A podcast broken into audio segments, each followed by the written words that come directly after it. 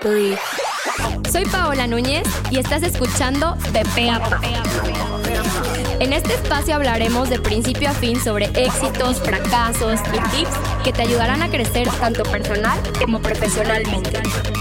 Platicaremos con expertos, emprendedores, te platicaré mi historia como empresaria y sobre todo aprenderás de los consejos y errores de personas que han luchado por sus sueños. Este espacio fue creado para ti, que tienes el potencial para lograr todo lo que te propongas. Nosotros te acercamos las herramientas.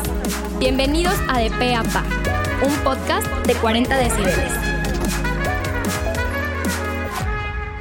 Bienvenidos a un nuevo episodio de De Pe a. Me siento muy contenta de tener hoy a un invitado que honestamente admiro mucho su trabajo, me encanta su contenido. Su nombre es Paco Montoya. Él no es de aquí de Guadalajara, él es de Monterrey. No tenemos el gusto de conocernos físicamente. Ya cuando vaya a Monterrey, Paco, conoceré a muchos ciberamigos que tengo por allá porque no eres el único. Y pues Paco, me gustaría que me platicaras quién eres, a qué te dedicas eh, y cómo empezó todo esto de tu marca personal y también de tu podcast. bueno, primero que nada, Paola, muchas gracias por, por la invitación. Para mí es un gusto estar platicando aquí contigo y pues sí, efectivamente, eh, soy regio. Tengo 36 años de, de vivir aquí en, en Monterrey.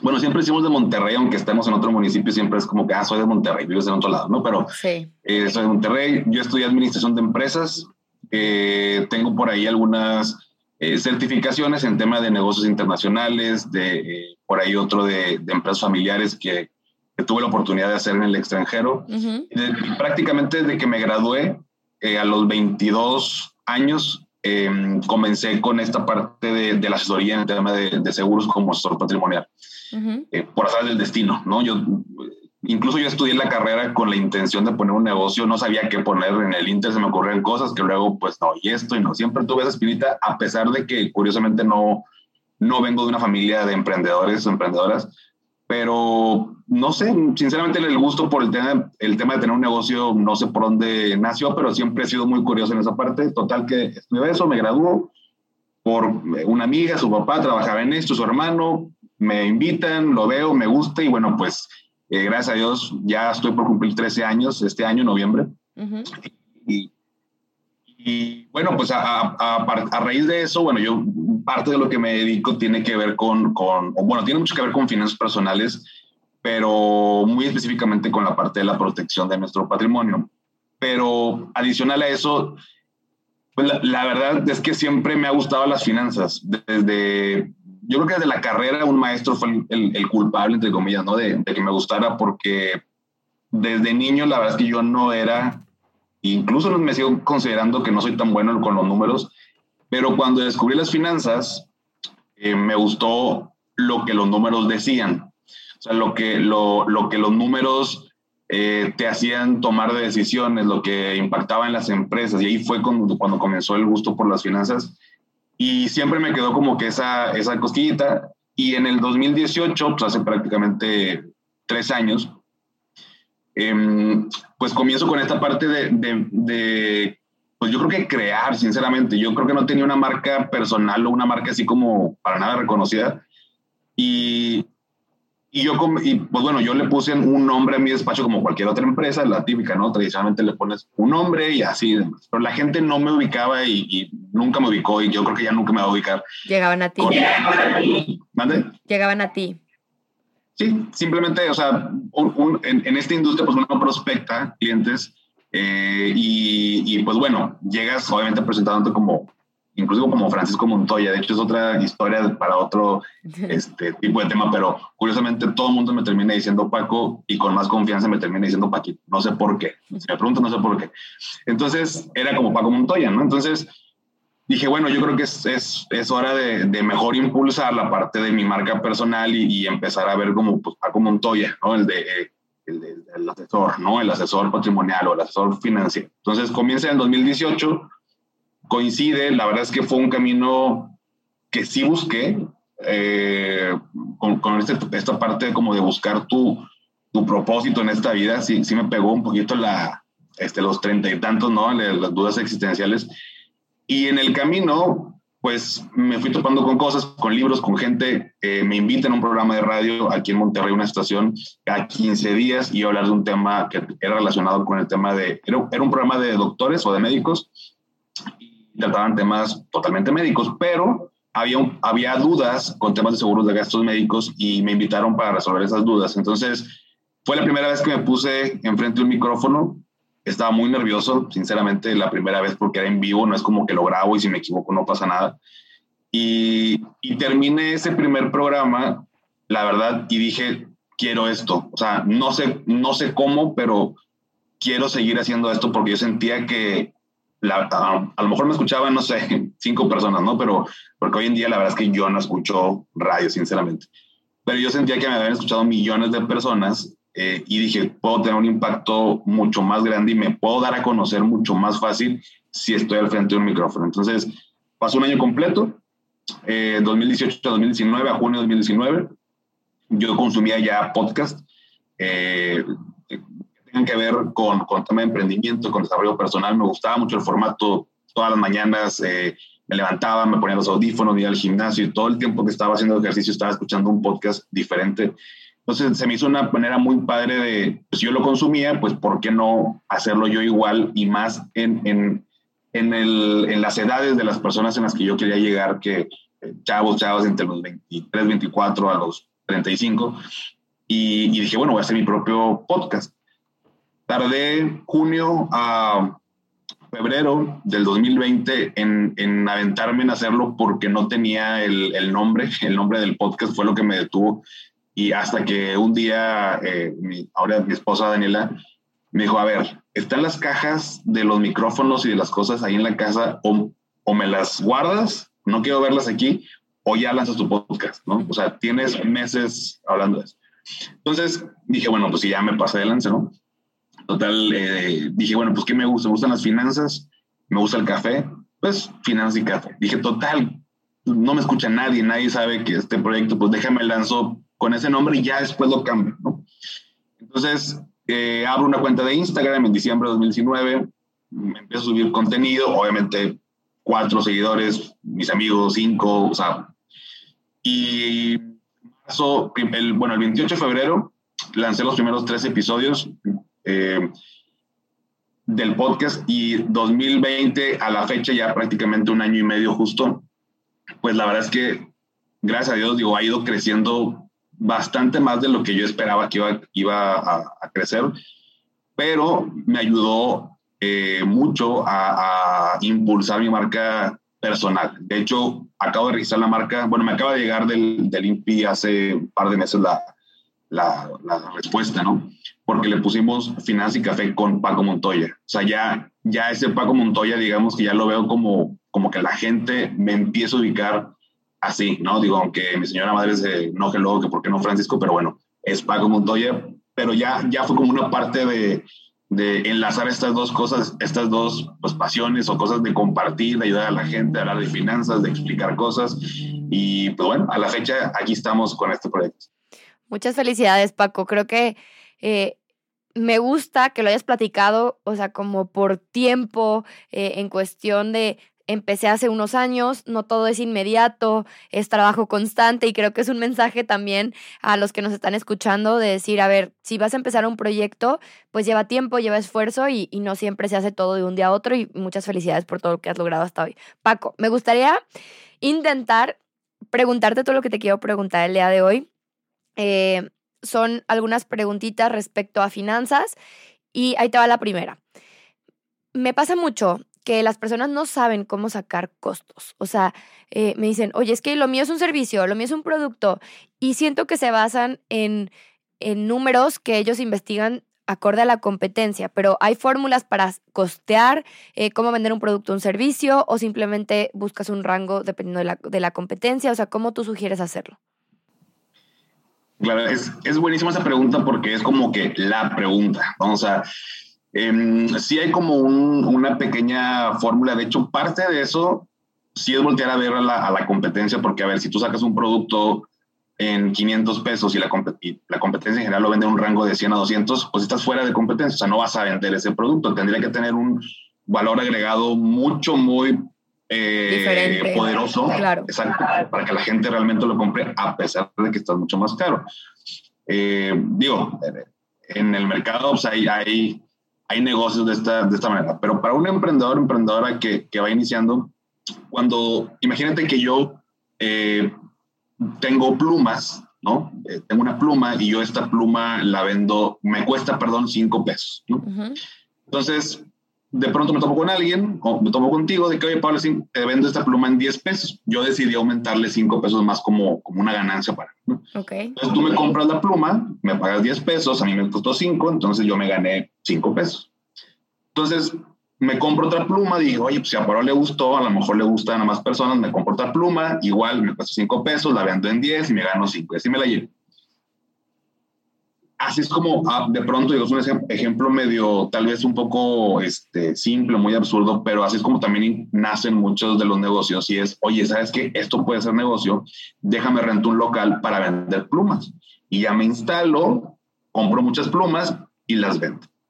Hasta ahí mi negocio iba bien y tenía mi ganancia, pero cuando empiezo a rentar un local, tengo que pagar renta, tengo que pagar luz, agua, eh, teléfono, este, etc. Todos los gastos que, que, implica poner un, un, local.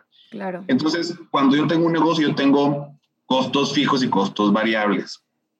Eh, los costos fijos son todos aquellos que no cambian independientemente de lo que venda. Si vendo una pluma o vendo un millón de plumas, los costos fijos no cambian. Los costos variables sí van, sí impactan directamente en el, en el producto o servicio que estoy ofreciendo. Entonces, eh, por ejemplo, si yo, si yo vendo eh, estas plumas y a lo mejor las reparto en la colonia donde vivo, pues el costo, un costo variable puede ser la gasolina que utiliza la motocicleta para repartir las, las plumas, ¿no? Si hay plumas que repartir, se gasta en gasolina. Si no hay plumas que repartir, no se gasta en gasolina. Lo que siempre va a haber, venda o no venda, reparta o no reparta plumas, es la renta del local. Es un, es, va a ser un costo fijo. Entonces, ¿a qué voy con esto? Yo tengo que tener claro cuáles son todos mis costos fijos, cuáles son todos los costos variables, desglosarlo de tal manera que yo sepa por cada pluma que yo venda, cuál es el cachito de costo fijo que le corresponde a esa pluma y cuál es el costo variable de vender esa, al vender esa, esa, esa pluma.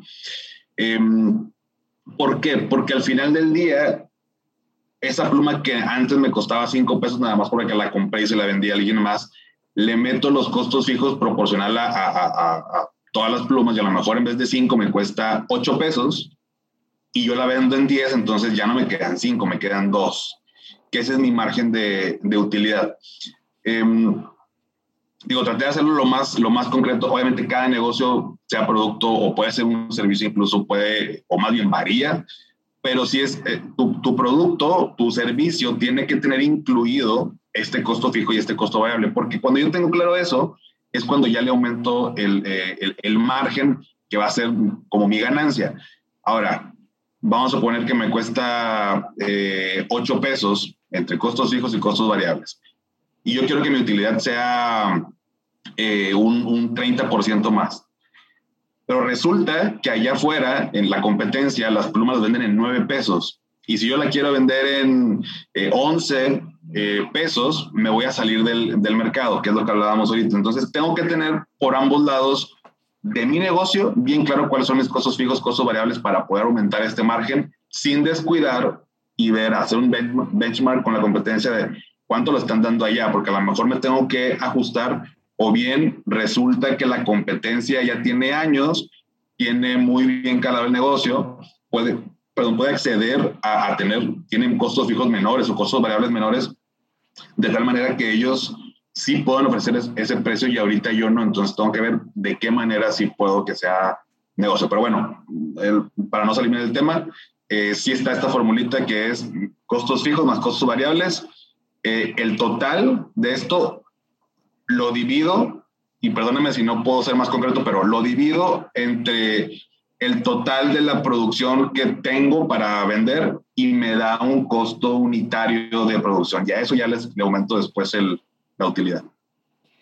Me gustó cómo lo pusiste con un ejemplo tan claro. Yo lo que les digo a los emprendedores es, a pesar de que no tienes una oficina, no estés pagando internet, no estés eh, con tu, a lo mejor no planees comprar una computadora próximamente, tienes que entender que el equipo se desgasta y que en algún momento vas a tener que comprar otra computadora y, y creo que como emprendedores siempre queremos como pensar que vamos a competir solo con un buen precio y creo que el dar, el ofertar eh, y entender bien tus ventajas competitivas pueden ayudarte a que no necesariamente tu ventaja, es más, yo, les diría que la ventaja competitiva del precio no existe, o sea, porque siempre habrá alguien que te ahorque un poco más. Entonces, eh, me gustó cómo lo pusiste, yo les diría, aunque vayan empezando y esa pluma la, ahorita puedan ganarse un margen del 50%, pero si ya parte de eso es pensando en que en algún momento van a tener un local y ya están sacando los cálculos, pues está padrísimo, Paco. Ok, me gusta. ¿Qué pasa, Paco, si yo sí saqué esos cálculos que ahorita platicamos, ¿no? Y algo está pasando en mi negocio que yo mes con mes recibo, vendo el montonal de plumas y no me queda nada. O sea, como que todo se está yendo en, en a lo mejor fugas de gastos o no sé qué esté sucediendo, donde yo estoy imaginándome que el, el porcentaje de utilidad va a ser cierto porcentaje y a la mera hora no pasa. Te voy a decir por qué quise hacer esta pregunta, Paco. Porque en mi caso son servicios. Y en mi caso no es el precio de la pluma, sino que eh, aquí estamos hablando que si un cliente me regresó algo tres veces y yo calculaba que el diseñador se iba a tardar cinco minutos y a la mera se tardó 20 eh, y el ratito no tiene chance de atender otro proyecto, ahí es cuando yo me veo afectada y, creo que muchos de los que nos están escuchando, que a lo mejor son servicios, dicen, ah, a mí me hace un poquito más sentido que solo el margen de la pluma. ¿Cómo podemos mapear ese tipo de, de situaciones. Buenísimo, mira, de hecho, nada más para, para reforzar lo que dijiste, porque creo que pocas personas lo, lo mencionan, coincido con tu ventaja competitiva nace el precio, porque por, por el, el, que por precio te compra, por precio se va. O sea, ya hay mucha competencia ahí. Ya tienes el precio, ya definiste el precio. Ahora, ¿cómo le hago para tener, eh, eh, aumentar las, las, las utilidades? Creo que es importante Paula, que los negocios y al, y al principio pudiera ser complicado, pero al final si estamos hablando de finanzas sanas o de emprender de una manera correcta o, que dure, eh, hay que hacerlo. Y un negocio tiene que tener flujo efectivo para operar. O sea, tengo que tener dinero para poder soportar la operación. Yo no puedo un mes decirle a, mis colaboradores de que, oye, ¿sabes qué? Híjole, este mes no vendimos lo que esperábamos, entonces no te puedo pagar. Pues no, o sea, ¿Qué diría? O al de la renta, ¿no? De, oye, este, sorry, este mes, pero mira, le voy a echar más ganas. No podemos, hay que, tiene que haber un, un flujo efectivo. Entonces, un punto importante es que comencemos con este típico colchoncito o como un fondo que pueda ayudarnos a esos, o sea, no para, no para gastar inmediatamente, sino para tenerlo como de reserva en esos cuando vamos arrancando. Pero, pero si no me estás, si no me está quedando dinero eh, en, el, en el mes a mes, un error o por lo que yo he detectado cuando, cuando platico con la gente es que no tienen claro o no tienen bien mapeado el, el, tema de cuáles son todos sus gastos, ¿no? Como un presupuesto para, para el negocio. Tal vez tengo claro cuánto, cuánto pago de renta, cuánto le pago a mis colaboradores, a mi equipo, eh, cuánto me cuesta esto, el otro, pero, pero lo llevamos mentalmente, ¿no? Y, y vaya, me pasó a mí hace 13 años, ¿no? Sin experiencias como que pues yo vivía con mis papás, este, no pagaba eh, renta, comida y nada, es como, ah, pues lo que me quede es, es, ganancia. Ya cuando quieres llevarlo a un nivel más, más alto, por supuesto que tienes que tener mapeada toda esta parte, porque si nos, si nos centramos nada más con el ejemplo de las plumas, si yo te digo que me cuesta 5 y la vendo en 10 y me quedan 5, ¿cómo puede ser que me quede sin lana? Bueno, pues es que hay otro tipo de, de gastos. Entonces, algo clave cuando inicio un negocio, aunque sea, me gasté 10 pesos y gané 15, que esté en un presupuesto. Subestimamos el poder de hacer un, un, un presupuesto porque, te voy a ser también muy honesto, de pronto es tedioso, es aburrido, o no me quiero enfrentar a ver mis números reales. O sea, saber que me falta, eh, digo, porque estrategias puede haber muchas, prospectar más clientes, aumentar el precio para que me quede un margen mayor de utilidad, eh, eh, bajar los costos fijos. hay como varias estrategias para poder generar una mayor utilidad, pero tengo que tener bien claro, tengo que tener bien mapeado mi negocio y sobre todo saber cuál es mi punto de equilibrio. O sea, ¿cuánto es lo mínimo que yo tengo que vender? ¿Cuál eh, hablando de un producto o hablando de un servicio que, me pones el ejemplo? Bueno, ¿cuánta, ¿cuántos, eh, no sé, si me dedico a hacer asesorías, bueno, ¿cuántas asesorías tengo que, que dar en el mes? Porque luego nos podemos topar con el hecho de que, oye, a ver, si yo me dedico a dar un servicio y es mi tiempo el que yo estoy vendiendo, tengo un, un, tiempo limitado. O sea, no, no voy a trabajar 24 horas, tengo que dormir, tengo que comer, tengo que tener la parte recreativa, me gusta descansar los fines de semana. Entonces, oye, realmente tengo, eh, si multiplicamos 8 horas por, por 20 días, eh, si nos vamos de lunes a viernes, pues son 160 horas. ¿A cuánto voy a vender este, esa hora dependiendo de los tipos de servicios que yo haga, no? Pero eh, puede ser que inclusive aunque trabajar así al 100%, que los que nos escuchen son emprendedores saben que a veces nos cancelan, nos mueven, nos tardamos más en dar el servicio de lo, que esperábamos, eh, no, está, no, no, no, no llegamos a, a, llenar nuestra agenda, mil cosas que pueden pasar y si la tuviera al 100% llena y como quiera no logro eh, cubrir los gastos, pues también estoy en un, en un problema. Desde ahí podemos como analizarlo, ¿no? Claro. A mí algo que me funcionó, Paco, o sea, dentro de todo este trayecto de emprendedora fue, uno, tener una reunión todos los jueves de administración donde se revisa el flujo, o sea, que existe y los gastos que tienen que suceder sí o sí la siguiente semana o en los siguientes días y en el mes, ¿no? Eh, eso tiene que ver con si tienes deudas, si compraste equipo, que a fuerzas tienes que pagar los meses sin intereses, obviamente las nóminas.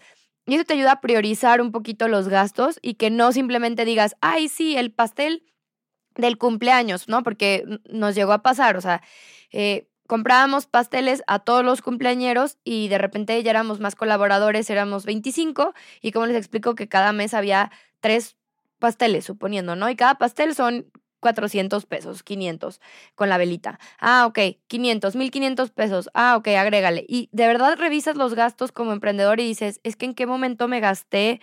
No es broma, o sea, nosotros el mes pasado, ya los voy a ventanear, pero fueron como 70 mil pesos de gastos. Y yo decía, o sea, adicionales a lo otro. Y yo decía, es que, ¿de qué?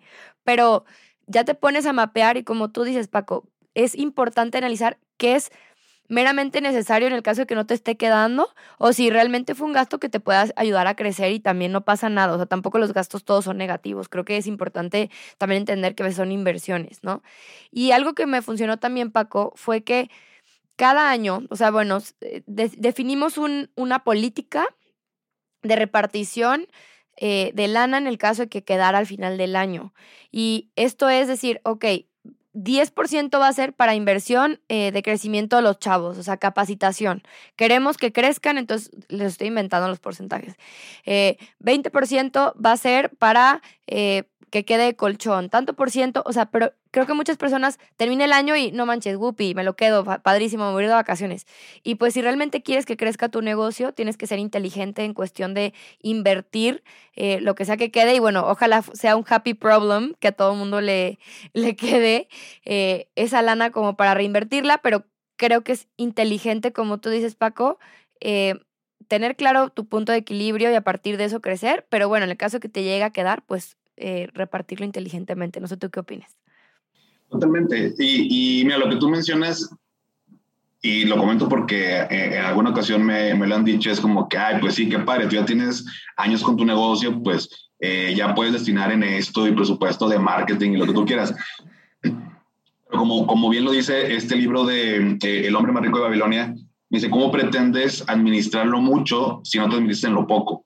Entonces, el tema de tu negocio, poder, poder eh, tener un presupuesto, porque conozco varios negocios que así lo hacen y están padrísimos de, oye, hay un presupuesto en el año para capacitación y casi creo que es, oye, busca cursos, o sea, ya está ahí el dinero, pero busca. Entonces, cuando yo, o sea, eso, eso nace de un paso atrás, de, de, planear y de llegar a eso. Yo entiendo que cuando vamos iniciando lo que buscamos es vender que sea negocio. Eh, y, pasamos horas y horas y, y, si hay alguien que ahorita a lo mejor, y qué bueno, pero que lo está pensando, pero está trabajando en una empresa como, como empleado y se quiere salir a, a emprender por vivir, a lo mejor yo veo a, a, Paola feliz en las redes y disfrutando y con un gran equipo y todo, pues no fue de la noche a la mañana, ¿no? O sea, em, salimos porque estamos hartos de nuestro trabajo, de nuestro jefe, queremos tener más tiempo y la realidad es otra. O sea, le invertimos más tiempo de inicio y, y, eso no quiere decir que no vas a llegar al punto de tener un presupuesto para darle cursos a, a, tus chavos, pero al principio toca, o sea, tener esta mentalidad de, ok, tengo que tener mi presupuesto. Eh, otro punto que, bueno, no, no lo mencioné, pero que es importante, pues no lo tengo que mezclar tampoco con lo personal, porque al igual como al principio normalmente pudiera ser que caiga el dinero a la misma bolsa, o sea, a la misma cuenta, pues, sí. dinero me lo gasto, pero no, pero luego viene la siguiente semana y no sabía que tenía que hacer ese gasto y ya no completo. Entonces pago con tarjeta de crédito y luego me endeudo, entonces vuelve a caer lana y pues me fui ahora a Tulum a vibrar alto, ¿no? O sea, entonces hasta que me lo... Entonces no tengo un control de, de, mi dinero porque no tengo mapeado toda esa, esa parte. Entonces nunca, me, nunca, nunca, nunca me va a sobrar dinero y me la va a pasar quejando de es que, pues sí, si yo tuviera el dinero del negocio, de lo que gana tal persona, yo también tendría presupuesto. Y no, o sea, con lo poquito que ahorita vas empezando, desde ahorita tiene que ser una organización y si a lo mejor te sobran 500 pesos literal para, para el, el, presupuesto de, de publicidad en redes sociales, guárdalos, o sea, no, no es insignificante, pero ya está todo mapeado, está todo organizado y vas creciendo con una estructura que obviamente pues tu chamba es eh, vender, ¿no? Y, generar negocio y buscar oportunidades y poco a poquito se va, se va haciendo. Ok, muy bien Paco. Me gusta y, y creo que es ser, tener fuerza de voluntad, ¿no? O sea, decir, lo voy a guardar y no me lo voy a gastar porque en algún momento lo voy a necesitar, ¿ok? Eh, y creo que tiene que ver mucho con el tema personal. Hay personas que yo veo, es más, eh, yo conozco una persona muy cercana a mí que es financiero y en su vida profesional pues tiene que ser súper administrado porque es su chamba en donde trabaja, pero en su vida personal es un caos, ¿no? Y, y puede haber personas que les funcione, que en su chamba sean organizados y en su vida personal no. En mi caso, creo que tenemos que ser un reflejo de lo que somos en nuestros negocios, tenemos que ser un poco congruentes. ¿Cómo podemos empezar? Desde nosotros mismos, administrar nuestros gastos personales y a partir de ello aprender de nosotros para llevarlo a cabo en nuestros negocios. O sea, me gustaría el día de hoy cerrar eh, con esa pregunta, Paco. mira, digo, yo también conozco gente así en su momento, a mí también me pasaba. Y yo trato, inclusive, Paula, de, de a través de la cuenta, sí, o sea, bueno, totalmente hablar de finanzas, ¿no? Eh, hablo de finanzas personales, eh, eh, inclusive de experiencias pasadas. Y, y, le digo a, la audiencia, o sea, no, no nos estresemos por cometer errores, porque seguramente aunque sepas que no debes hacerlo, vas a caer. Y es un tema un poquito más profundo porque tiene que ver con nuestros pensamientos y nuestras emociones. hay un libro que, que, es muy bueno, que el nombre no le hace honor al contenido porque suena como muy, ay, sí, ¿no? Como este, el, el, el, tesoro, ¿no? Pero se llama Los secretos de la mente millonaria de T. Harv Eker. Me encantó. Es buenísimo ese libro. Si ya lo leíste, bueno, habla de, de, estos archivos eh, mentales que eh, es muy cierto y que a veces dicta nuestro comportamiento para tomar ciertas decisiones. Eh, justo en un episodio pasado eh, hablaba de, de, compras, bueno, uno que salió hoy dentro del podcast de compras impulsivas y, y, la china, mi esposa, me decía, es que tú compraste una cosa de masajes porque un día me sentía muy estresado, bueno, tenía tiempo muy estresado y me compré una cosa para hacer masajes aquí en el cuello, ¿no? lo usé como cinco veces y lo dejé de usar porque es un rollo conectable, tiene que estar pegado al enchufe y demás. Fue el impulso de estoy estresado, me puse a buscar Amazon, qué compro, qué, pum. Ni pensé, no, ni, o sea, digo, no estaba tan caro tampoco la neta, pero, pero fue por impulso. Entonces, tal vez alguien visto de fuera, o sea, viéndolo de fuera, diría de que, esa es una compra, o sea, no lo hagas, o sea, tú que eres financiero, ¿cómo? No pasa nada, o sea, puede que pase, ¿no? En el, en el día a día. Lo importante es que si ya sé, ya tengo la información, ya me lo explicó Paola, ya me lo explicó Paco, lo veo con otras personas, simplemente identificar esos momentos. Es mucho más fácil retractarte de tomar una mala decisión cuando ya sabes la información que cuando no la tienes. pero tampoco es, eh, porque luego nos vamos al otro extremo de estresarnos y, y tampoco las finanzas tienen que ser ni para tu negocio ni en lo personal un tema de estrés, de tengo que hacerlo así, así, así. Claro que hay que tener un orden, pero, pero tampoco asumir que ya no puedo cometer errores porque somos humanos y porque somos seres emocionales y porque puede pasar. Simplemente es ya identificarlo, eh, tomar acción, porque si ya, si, ya sabes que no debes, eh, no sé, eh, estar, o sea, si ya sabes que no puedes, por tu presupuesto, tener una renta en, en Polanco, pues no lo hagas, o sea, te vas a endeudar de Otis, ¿no? O sea, ya sabes que ahorita no es el, es el momento, pero ya lo sabes, entonces eso es lo que da la, información y el conocimiento de estar en constante crecimiento y por eso creo que tanto para los negocios como para lo personal sí es importante que conozcamos y que, y que no solamente nos desarrollemos en el tema negocios, o sea, finanzas, eh, marketing, que es súper importante, pero complementarlo con la parte de desarrollo personal y, y, mental, que últimamente medio que ha estado medio, así como muy, lo tratan como muy a la ligera algunas, algunas personas, pero, pero hay autores muy, muy buenos eh, y, y bueno, si me permites otro libro, último ya para recomendar, que creo que les puede cambiar literal la, la, vida como a mí me ayudó en su momento, es uno que se llama Cómo ganar amigos e influir sobre las personas, de Del Carnegie. Es como una Biblia. Tampoco libros recomiendo tanto, pero si eres emprendedor todavía o emprendedora todavía, te va a ayudar mucho más a generar estas eh, relaciones de negocios que, que, que en algún momento en, en una eh, plática en redes vi que un cuate decía que la diferencia entre un multimillonario y un billonario, dicho por un billonario, dijo, fue las relaciones, ¿no? la importancia que, o el enfoque que le da a las relaciones. Entonces, eh, es eso, creo yo. Claro, y creo que vamos a poder encontrar en libros como en el Los secretos de la mente millonaria, en algún otro episodio yo llegué a comentar que si hablan de porcentajes, eh, también en el Profit First, de hecho que te iba a preguntar si lo habías leído, eh, donde sí hablan de que, ok, tienes que gastar 20% en esto, 10% en el otro, pero creo que cada quien tenemos que aprender a administrarnos de la manera que nos sintamos más cómodos y simplemente eh, seguir como siendo constantes en ese patrón, ¿no? Y si no nos sentimos cómodos, lo podemos cambiar, pero creo que es enriquecernos. En México, yo creo que muy pocas familias le dan educación financiera a sus hijos, diciéndole, a ver, hijo, si tienes cinco pesos de esto, tienes que hacer esto. Y creo que eh, es bastante admirable que tú hayas dicho, Paco, quiero cambiar la vida de las personas en cuestión de finanzas, en cuestión de salud, y pues me parece grandioso. Me encantaría, Paco, alargarnos un poquito más, pero eh, te invitaré en otra ocasión, me encantaría volverte a tener. Y no sé si, si quieras agregar por ahí otro libro, otro podcast o algo que ha cambiado eh, tu manera de ver el mundo del emprendimiento. Claro, mira, de libros, híjole, pues hay hay muchos eh, que he leído, me gusta mucho leer eh, últimamente, específicamente con, con de finanzas.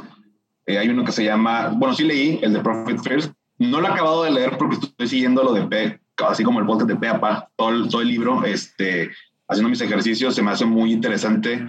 Bueno, para el tema de negocios creo que lo voy a recomendar, fíjate, a pesar de que me falta un, no creo que 10%, creo que la forma, o sea, me, me cambió un chip bien cañón desde las primeras 20 páginas de ese libro, o sea, algo tan simple que es cómo no, o sea, cómo no me había dado cuenta de eso. Entonces creo que como emprendedor es ese.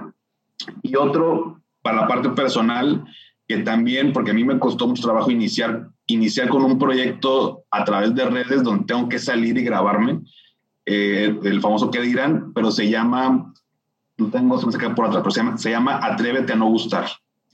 Es un libro que me lo aventé en dos días. Es un, es un libro, yo les digo promedio cuando son de 250, 300 páginas, pero me lo aventé en dos días cuando normalmente me lo aviento en una semana por lo bueno que está. Si tienes miedo a emprender, miedo al que dirán, miedo al qué va a pasar, es buenísimo eso.